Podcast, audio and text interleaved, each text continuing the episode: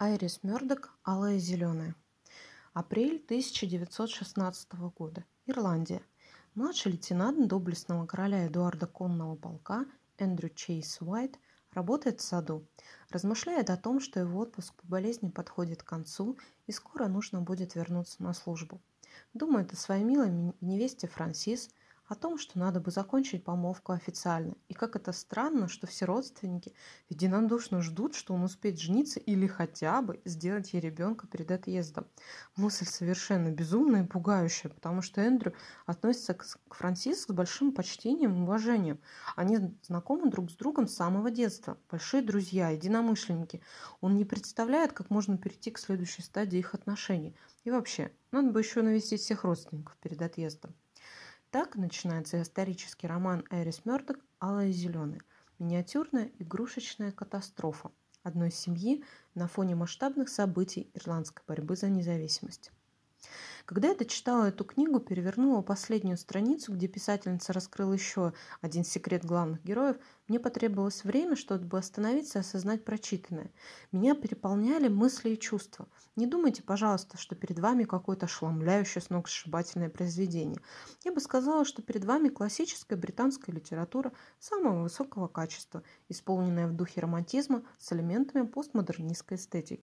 О, да. Я потом отправилась на сайт КиберЛенинки и погрузилась в поток научных статей о творчестве Айрис Мёрдок. Эта книга произвела на меня впечатление не зрелищностью трагичной истории, а неоднозначностью и ценностью идей.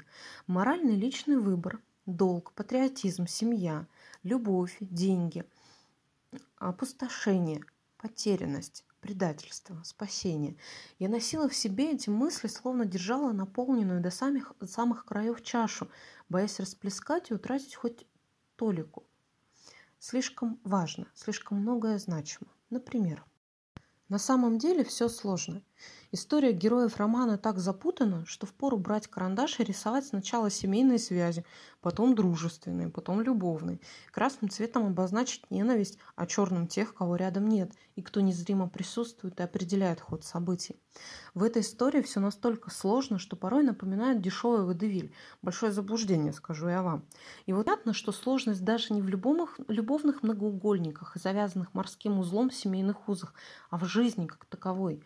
Невозможно Возможно совместить долг и любовь к младшему брату.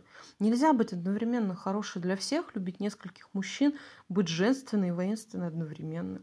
Да, я сейчас пишу о Милле, героине, которая вызывала у меня то восхищение, то понимание, то отвращение и злость. Но ее история всего лишь пример. У всех все сложно. На самом деле все просто.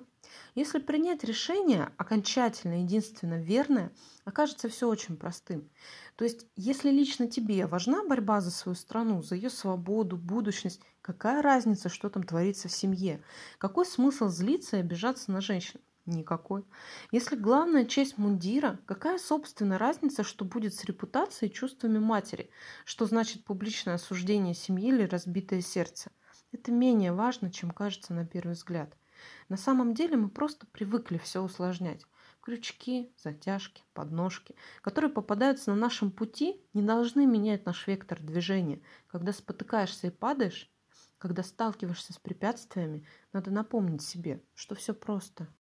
Этот список можно продолжать и продолжать, но я не буду. Я до сих пор проживаю какие-то инсайты, которые требуют тишины.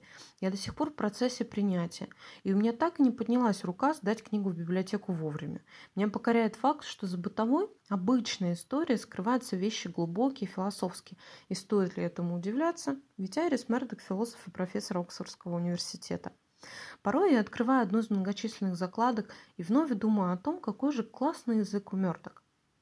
Небо над головой было чисто ирландское, холодное, бледно-голубое, похожее на тонкую мокрую бумагу, по которой едва заметно расплылась сильно разведенная голубая краска. Эта книга была лучшей за прошлый год лично для меня. Может быть, она не произведет на вас и половины моих бурных впечатлений, но я верю, что каждый человек, прочитавший этот роман, возьмет что-то для себя.